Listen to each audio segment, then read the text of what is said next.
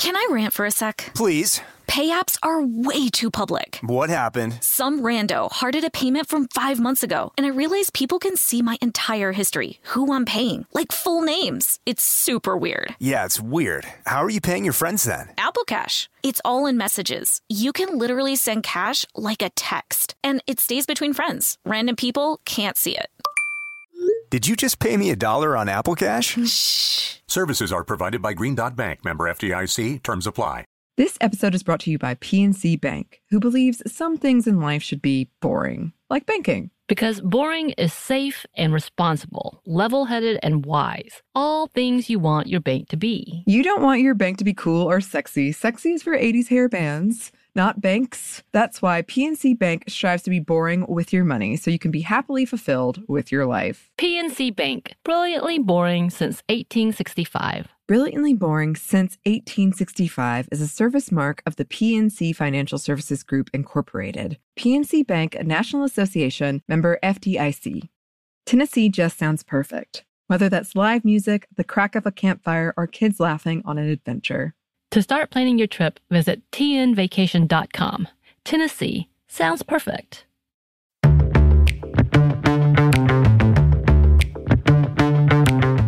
Hey, this is Bridget, And this is Annie. and you're listening to Stuff Mom Never Told You.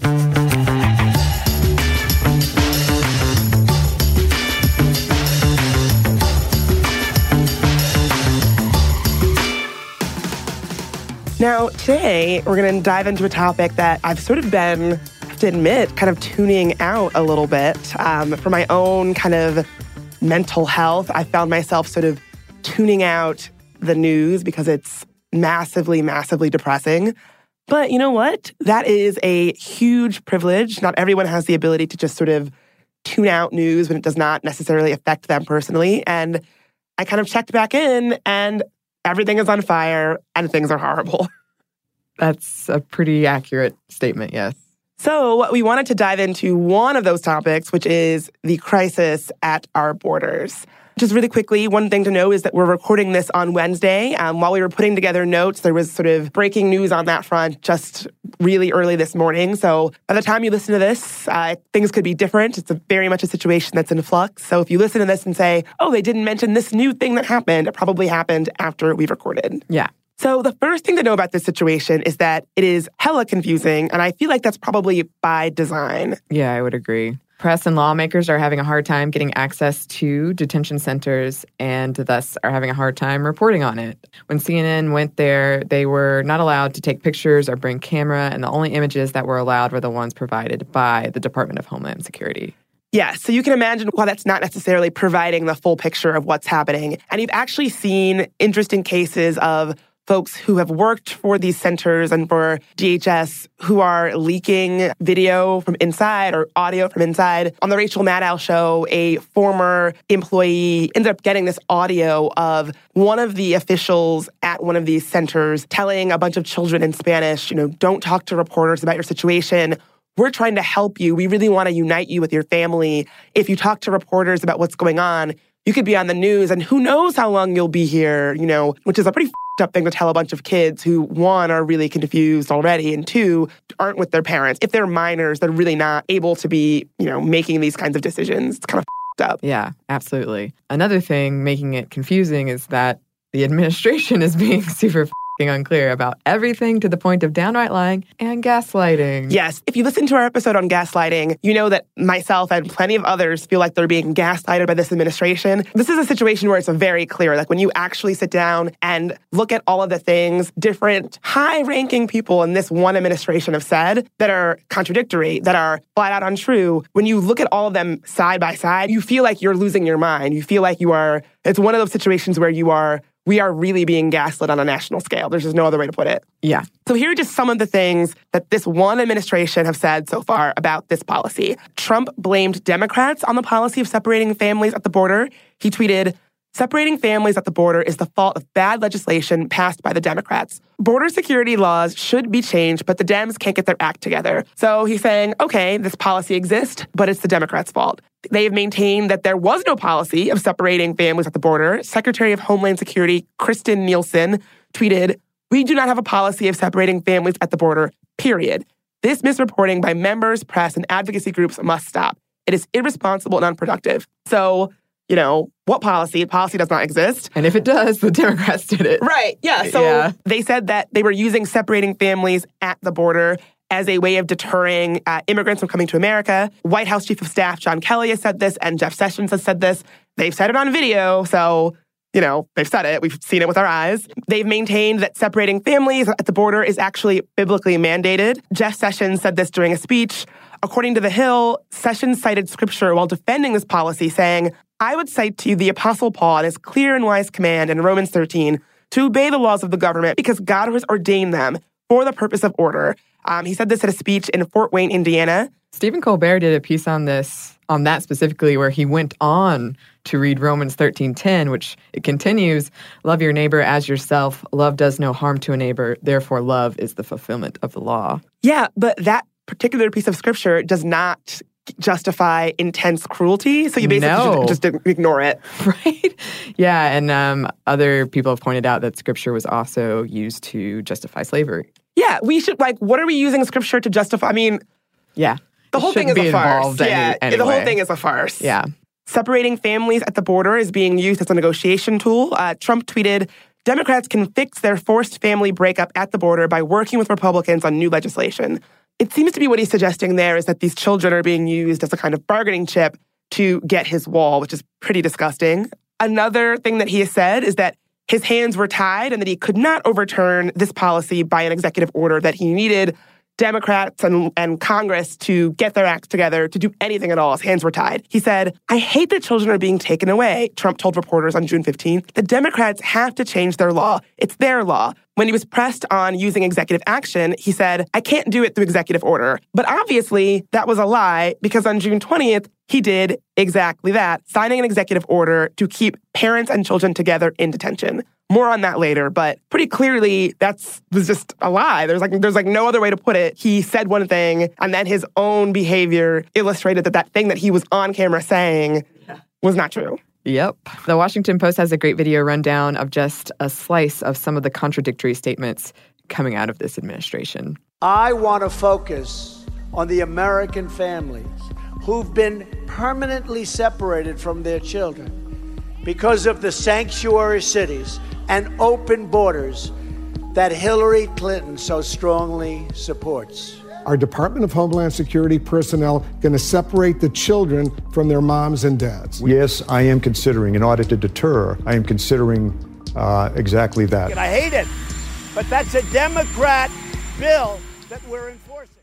If I included things from just, you know, spokespeople who are not in the administration, this whole segment would be about showing how much they lie. But I only specifically chose statements, public statements from actual Trump administration officials. And this is how unclear it's being. And so when I was just compiling this, by the end of it, I felt dizzy. I was like, what is our policy? Is there a policy? It like, is it basically they're saying there is no policy, but if there is, it's the Democrats' fault.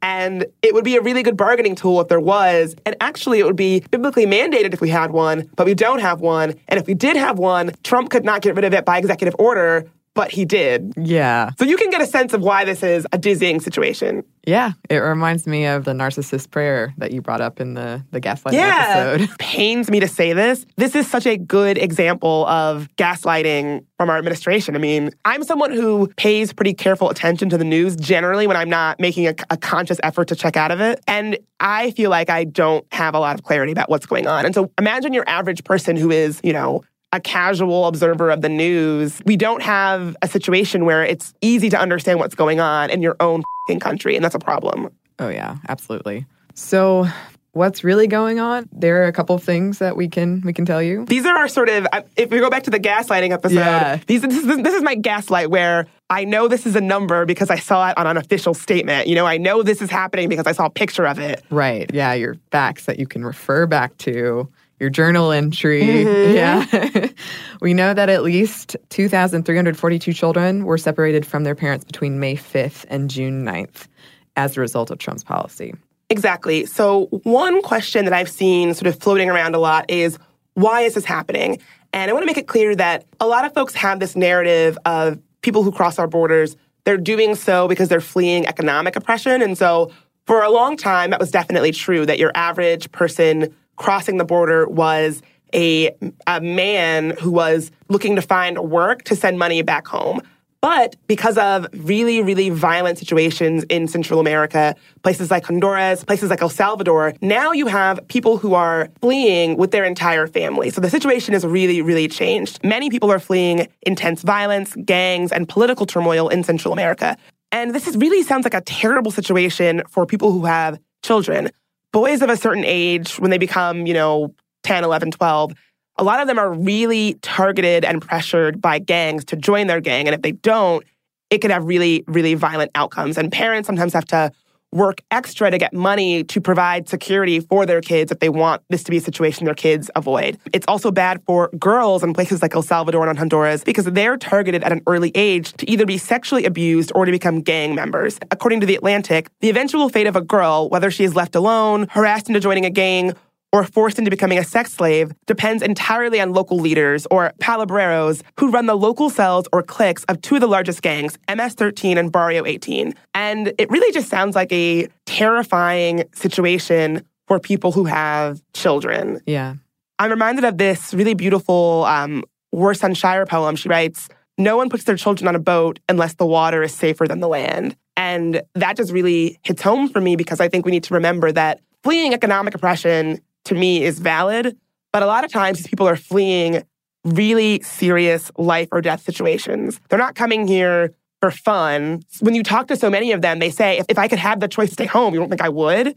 Yeah. Yeah. It's like, of course they would. You know, people are coming with very young children and they know that, that they're making a very dangerous and tough decision to cross our borders. And no one would do that with a baby, with a baby under five, unless they didn't have a choice. Yeah. I read people have been trying to figure out, I mean, whether this works at all as a deterrent, separating families at the border. And most everyone that they've talked to has said that doesn't even factor into your mind when you make the decision, I have to flee for my life and my family's life. You're not thinking, beyond that. You're thinking, this is a dangerous situation and I have to get out of it. And no one's going to make that, yeah, no one's going to make that choice, that dangerous choice, unless they feel like there is no other option. Right. I know there's someone out there thinking, why don't they just call the police? Why don't they just do that? That's not an option in a lot of these places. A lot of these places, they have such political turmoil that there really isn't a lot of action or recourse you could take, right? If a local gang is saying, you need to pay me X amount of money every week or I'm going to kill you and your family and you don't have that money, you don't have options to to do anything else. And so it just seems unimaginably cruel and not compassionate to not allow folks who are fleeing very serious life or death situations to do so. Side note, I would also add that some of these places, I would argue, the reason why they have such political turmoil and instability is actually because of US foreign policy intervention. And so kind of like, oh, you're going to make it so that my country is not a stable or safe place to live and then bar me from getting out of that situation, which to me is just unfathomable. Yeah. And to make matters worse, earlier this month, Jeff Sessions barred domestic violence and gang violence as reasons to seek legal asylum in the United States. So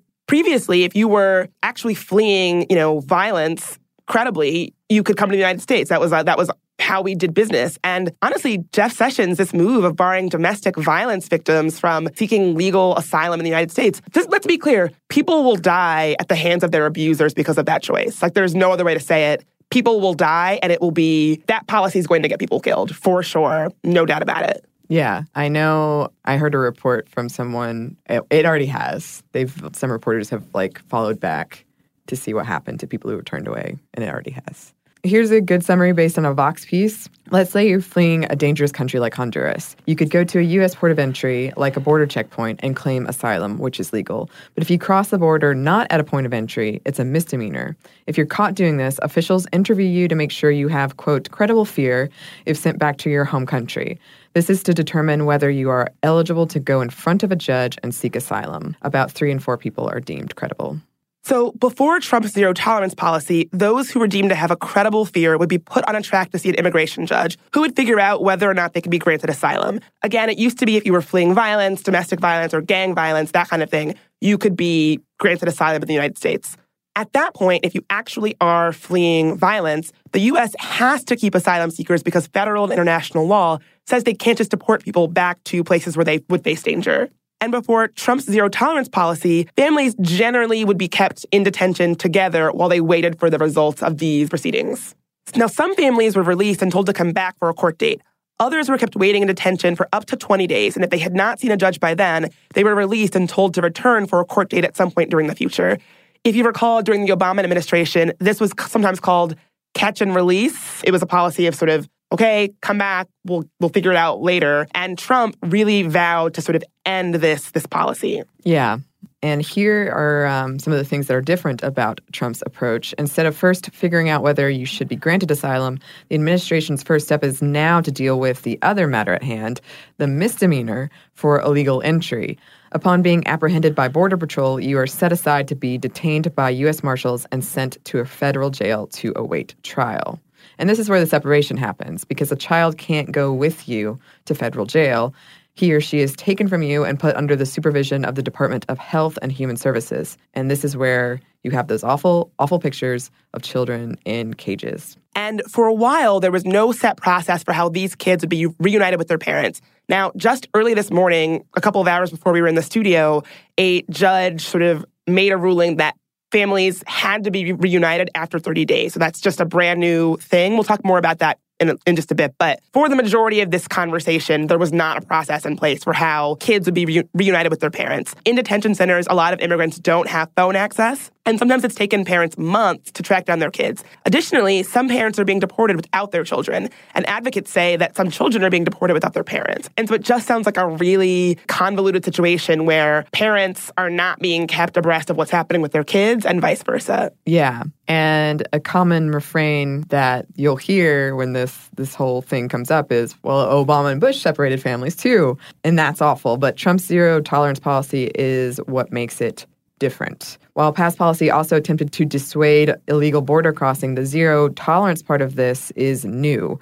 The Obama policy made exceptions for families crossing the border with children to avoid separating them. According to figures obtained by the Washington Post, only about 21% of cases between 2010 and 2016 were referred for federal prosecution. Per CNN, under both Obama and his predecessor, President George W. Bush, tens of thousands of illegal immigrants were prosecuted via Operation Streamline though as PolitiFact reports, most parents traveling with children were exempted. So yeah, that's a really a key difference, which is that there were exceptions made. You know, I don't. I want to be clear. I was a big, big vocal critic of Obama's immigration policies, and I think a lot of people on the left were. And so, but I do know that Obama's administration was legitimately facing a an increase of immigrants coming through our borders, and so I think they implemented policies that I was very vocally against in order to deal with that. The Trump administration is is dealing with no such influx of immigrants and they are really kind of running wild with this immigration apparatus that the Obama administration really did set up. And so to be clear, Obama's immigration policies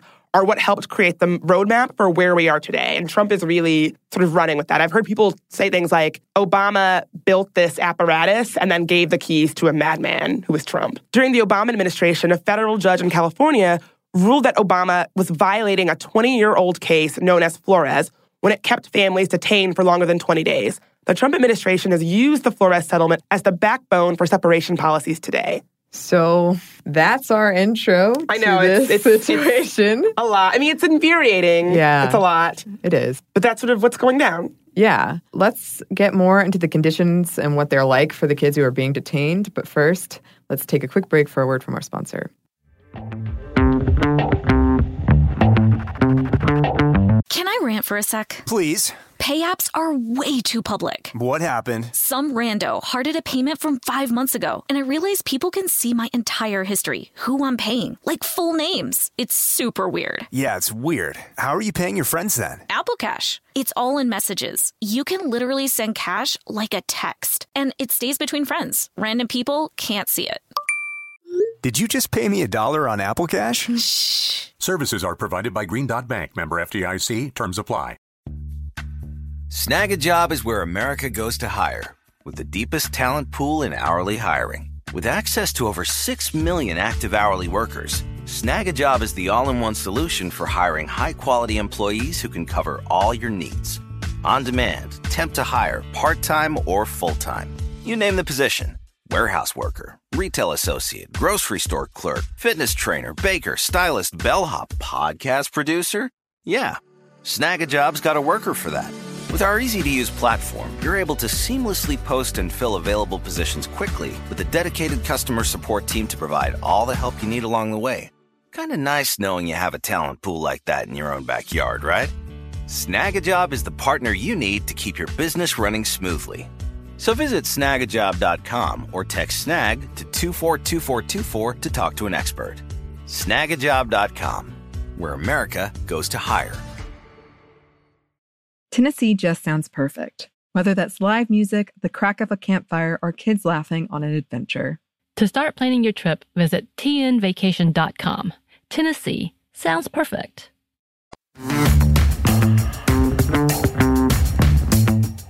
And we're back. Thank you, sponsor. So to me, one of the saddest things, I don't know why this this particular nugget really stuck with me, but one of the saddest things I found about this situation is that parents a lot of times are being sort of misled about what's going on with their kids and they don't find out until it's too late. According to federal defenders, some Border Patrol agents are straight up lying to families about how long they're being separated and why. A federal defender told Washington Post's Michael E. Miller that parents were told their children were just being taken away briefly for questioning. Liz Goodwin of the Boston Globe cites a defender saying that in several cases, children were taken by Border Patrol agents who said they were going to give them a bath. As the hours passed, it suddenly dawned on the mothers that the kids were not coming back. I can't imagine what that would be like. Having, first of all, a stranger taking my kid and saying, I'm going to give your kid a bath, already that would be bad enough. But then waiting as these hours go by and realizing I might not see her again. She might not be coming back. Yeah. It reminds me, and I do hate when people just bring up the Nazis all the time, but I did visit Auschwitz when I was in Germany, and you kind of have this expectation, you know, it's going to be miserable, you know, the kinds kinds of things you're going to see. But the room that I, I broke down and started crying in was the room where it had all of the suitcases children had packed. And they were excited because they were told, like, you're going to kind of go to this fun, like, you're going to get away and go to somewhere nice. And um, just suitcases as far as you could see of kids who packed. And it's just horrendous. That's heartbreaking. It is. Yeah. So, so I want to say two things about that. Artists have done a photography series of photographing all of the things these kids bring because when you show up at these centers, they take your belongings. So if you come with like a teddy bear or like a doll, they take that from you. And there's something so heartbreaking about the things a, a migrant child brings when they're making this dangerous journey to, to, for their lives, and then knowing that someone took that from them. You know, it's something something about that is so powerful to me. And again, what, what you said about this idea that the kids were excited, that reminds me so much of all of these fucking holes in the media saying things like, oh, it's basically a summer camp. Yeah. It's no different than when you go to boarding school. Like people saying, oh, they get to watch movies, they get to play games. They're not with their parents. They're kids. Like, you could take me from my parents and take, like, put me on a Caribbean cruise. If I'm not with my mom and I'm a kid, that's, that's a problem. And the fact of the matter is, if it's a summer camp, then send your kids there. That's what I want to say. If it's a summer camp, then I would like Laura Ingraham to send her daughter there. If it's if it's so nice and such a nice experience. Yeah, and it, just the uncertainty and not knowing would be so scary. You don't know what's going on. You're just you're just in this place without your parents and very young babies are being taken from their parents. Three centers in Combes, Raymondville, and Brownsville in southern Texas called tender age centers, which have been repurposed to house the youngest migrants, including those younger than 5, the Associated Press reported. Within three days, the children are supposed to be transferred from immigration detention to the Office of Refugee Resettlement, which is part of the Department of Health and Human Services. The CEO of Southwest Key, which operates 26 ORR shelters, tells NPR the children at his facilities range from ages 0 to 17. Like babies. Zero, yeah. Babies. So here's why that's so bad. One former detention center worker who recently quit because of all of these conditions, he has been really vocal about speaking out about what's happening.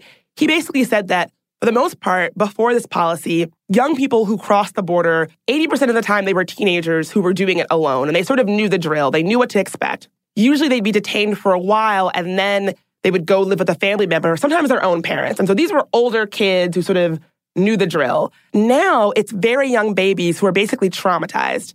Uh, this worker says that he quit because the shelter where he worked in Tucson, Arizona, which previously had been pretty well run and well organized and was able to provide a, a, at least some sort of structure for these kids is now just overwhelmed by an influx of younger, more traumatized, really babies, which is sort of a change from how things had been uh, up until that point. Yeah.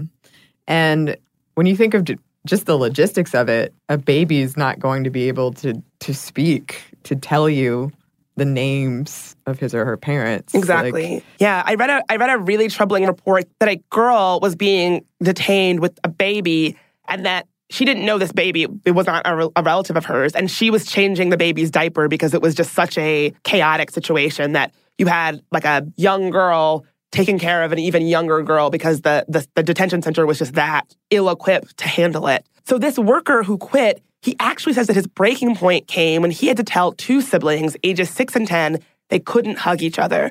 They called me over the radio and they wanted me to translate to these kids that the rule of the shelter is that they were not allowed to hug, he says. And these kids had just been separated from their mom, basically just huddling and hugging each other in a desperate attempt to remain together. He had to say you, you can't hug. That would break me. I would quit too. I would not I would not be able to do that. Yeah. That's like villain, movie villain level of barbaric, like no hugging. Southwest Keys says it has a clear policy that allows touching and hugging in certain circumstances.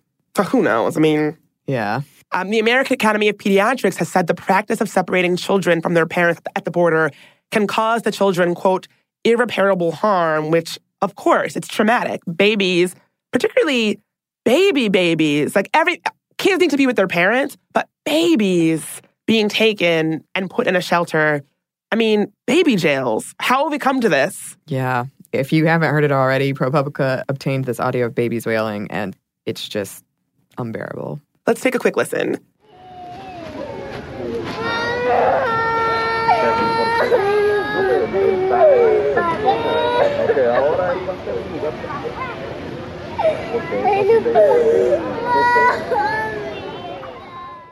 If that doesn't kind of move you to want to take action and help these kids, yeah, it's it's it's almost hard to talk about for me. Someone who was seemingly unmoved by this this audio is Homeland Security Secretary Kirstjen Nielsen. Protesters in DC stood outside of her house and played this audio very loudly to sort of drive home the message that hey, this is what you're this is what you're doing. The Associated Press visited one site and described a large dark facility with separate wings for children, adults, and families. Inside an old warehouse in South Texas, hundreds of children wait in a series of cages created by metal fencing. One cage had 20 children inside. Scattered about are bottles of water, bags of chips, and large foil sheets intended to serve as blankets. Well, that doesn't sound like a summer camp to me. Yeah, there was no situation like that in any of the summer camps that I went to. I'm very curious what kind of summer camps Laura Ingraham went to that this sounds like. Yeah. Yeah, seriously. This turned into a whole other, frankly, silly debate about whether or not the kids were being kept in cages. It is not in dispute that children are being kept in chain link structures, but the administration bristled at the word cages because we are in that much of an Orwellian nightmare right now. Yeah, that whole debate that was a blip in the news cycle of, well, are they cages or are they chain link structures? I could give a sh- like I, I was so horrified. Some of the conversations that have dominated the news cycle on this issue have made me have nauseated me. Are they actually cages? Is it civil to kick somebody out of a restaurant? I could give a sh- kids are in real real bad situations. The fact that we've kind of even allowed this conversation to even be slightly dominated by these frankly the, the silliness is infuri- enrages me to no end it makes it boils my blood yeah another thing that boils my blood. The policy is especially cruel to children with special needs. And when a pundit on fox news brought up a 10-year-old girl with down syndrome who was taken from her mother at the border former donald trump campaign chief corey lewandowski said womp womp. Literally. He yeah. Here's the clip I read today about a 10 year old uh, girl with Down syndrome who was taken from her mother and put in a cage. Wah, I read about a, a, did you say want want to a 10 year old with Down syndrome What being I taken said from is her you can mother? pick anything How you dare want you? but the bottom line How is very dare clear. You? When you How cross absolutely the border dare you, illegally, sir? Can you imagine being this much of a hole? I mean, th- when I saw this, I was, I just thought, I, I hate to say, oh, such and such is a monster, because I think when we demonize people who make bad laws and we say they're monsters, it divorces us from the idea that they're just like us. They're people who are responsible for really bad policy. It, sort of like allows us to remove ourselves from them. But when I saw this, I thought, this guy's a monster. This guy is an hole and a monster, and I hate him. Like, I, I was so enraged when I saw this clip. So enraged. And he also refused to apologize for it. So another, yeah. this guy sounds like a real gem. So we're gonna take a quick break because I'm getting a little a little heated. But I want to talk more about where we're at with the situation and sort of what can be done about it after a quick break.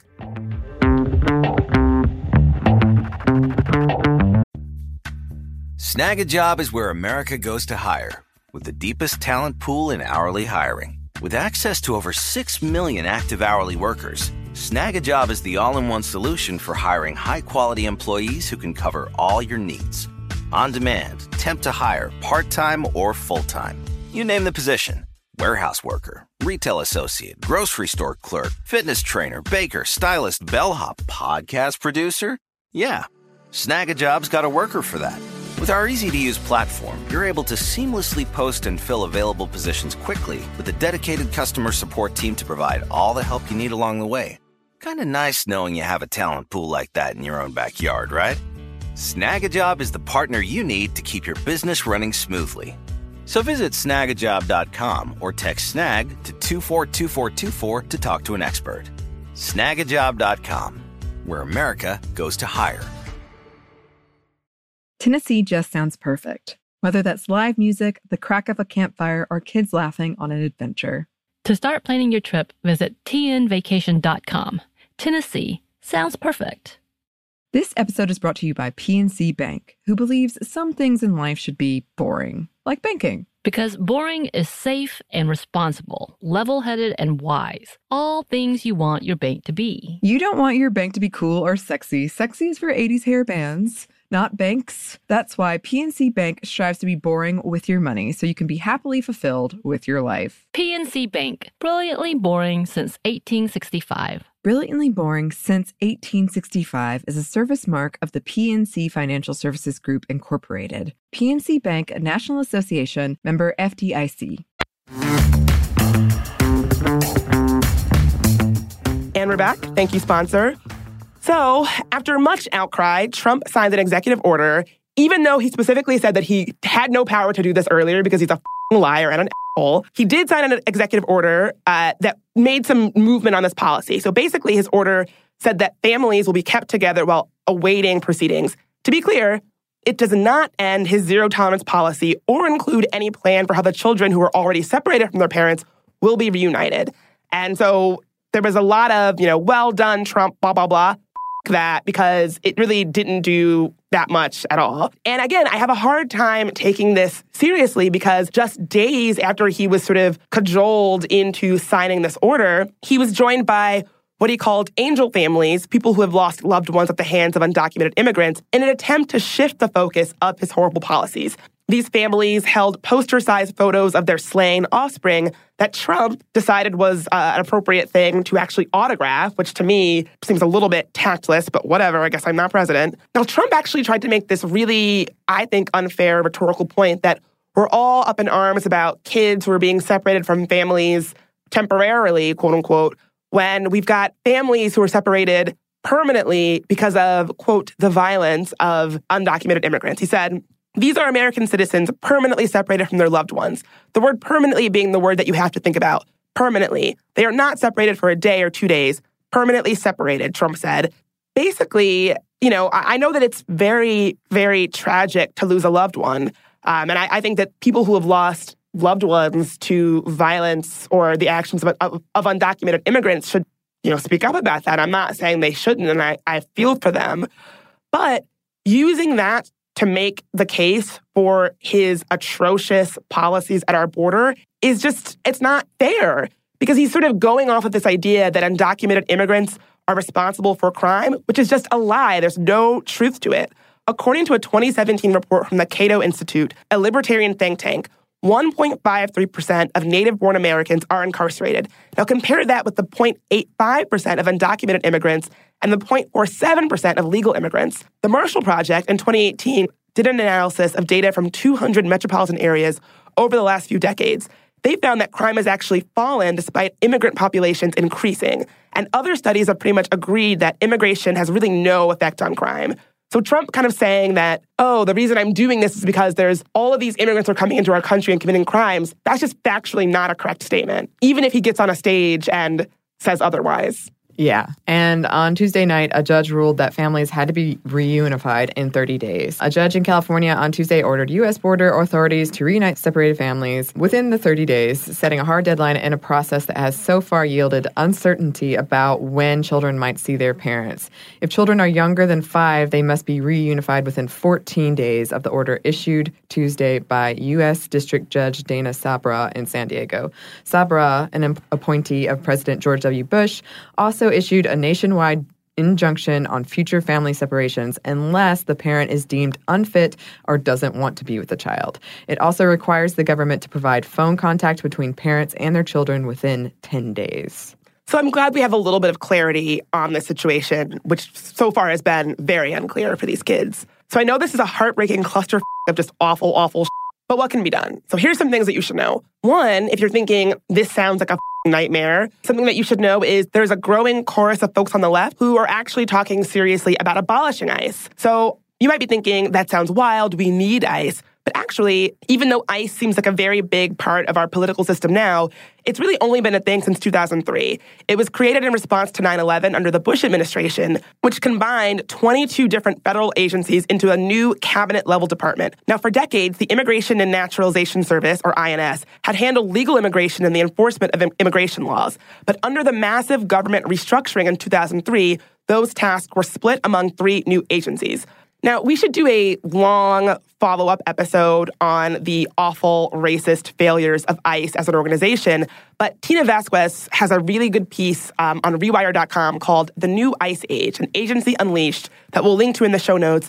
And she basically charts how horrible ICE is and how we got to this situation. And basically, it just sounds like something needs to be done about ICE. She has a really telling quote from a former ICE official the American public needs to begin wrapping its head around the disproportionate political power that ICE wields. The most extreme environment isn't extreme enough for them. Under Trump, ICE can do more damage than we've ever seen.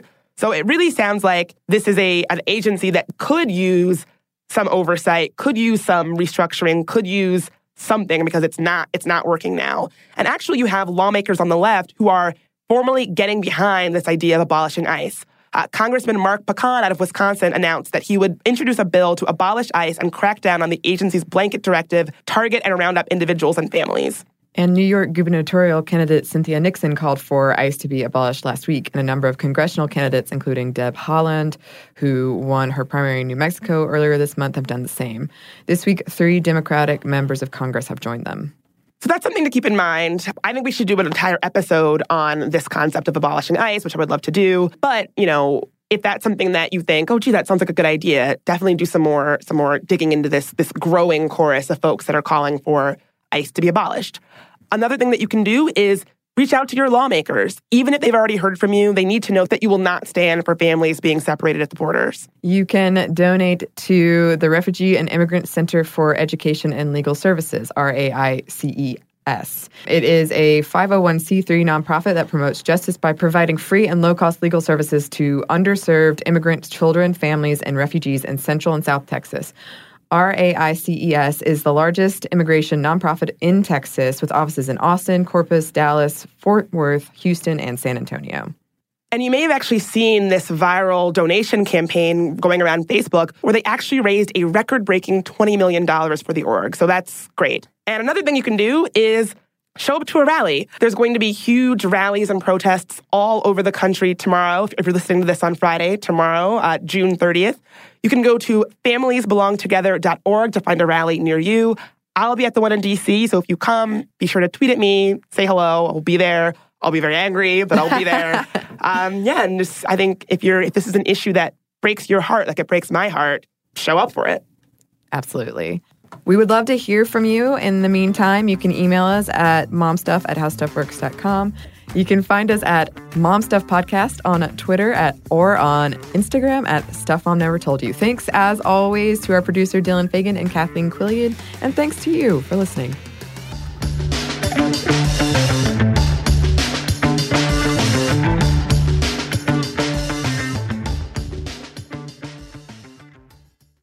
This episode is brought to you by PNC Bank, who believes some things in life should be boring, like banking. Because boring is safe and responsible, level headed and wise. All things you want your bank to be. You don't want your bank to be cool or sexy. Sexy is for 80s hair bands, not banks. That's why PNC Bank strives to be boring with your money so you can be happily fulfilled with your life. PNC Bank, brilliantly boring since 1865. Brilliantly Boring Since 1865 is a service mark of the PNC Financial Services Group, Incorporated. PNC Bank, a National Association member FDIC. Tennessee just sounds perfect, whether that's live music, the crack of a campfire, or kids laughing on an adventure. To start planning your trip, visit tnvacation.com. Tennessee sounds perfect.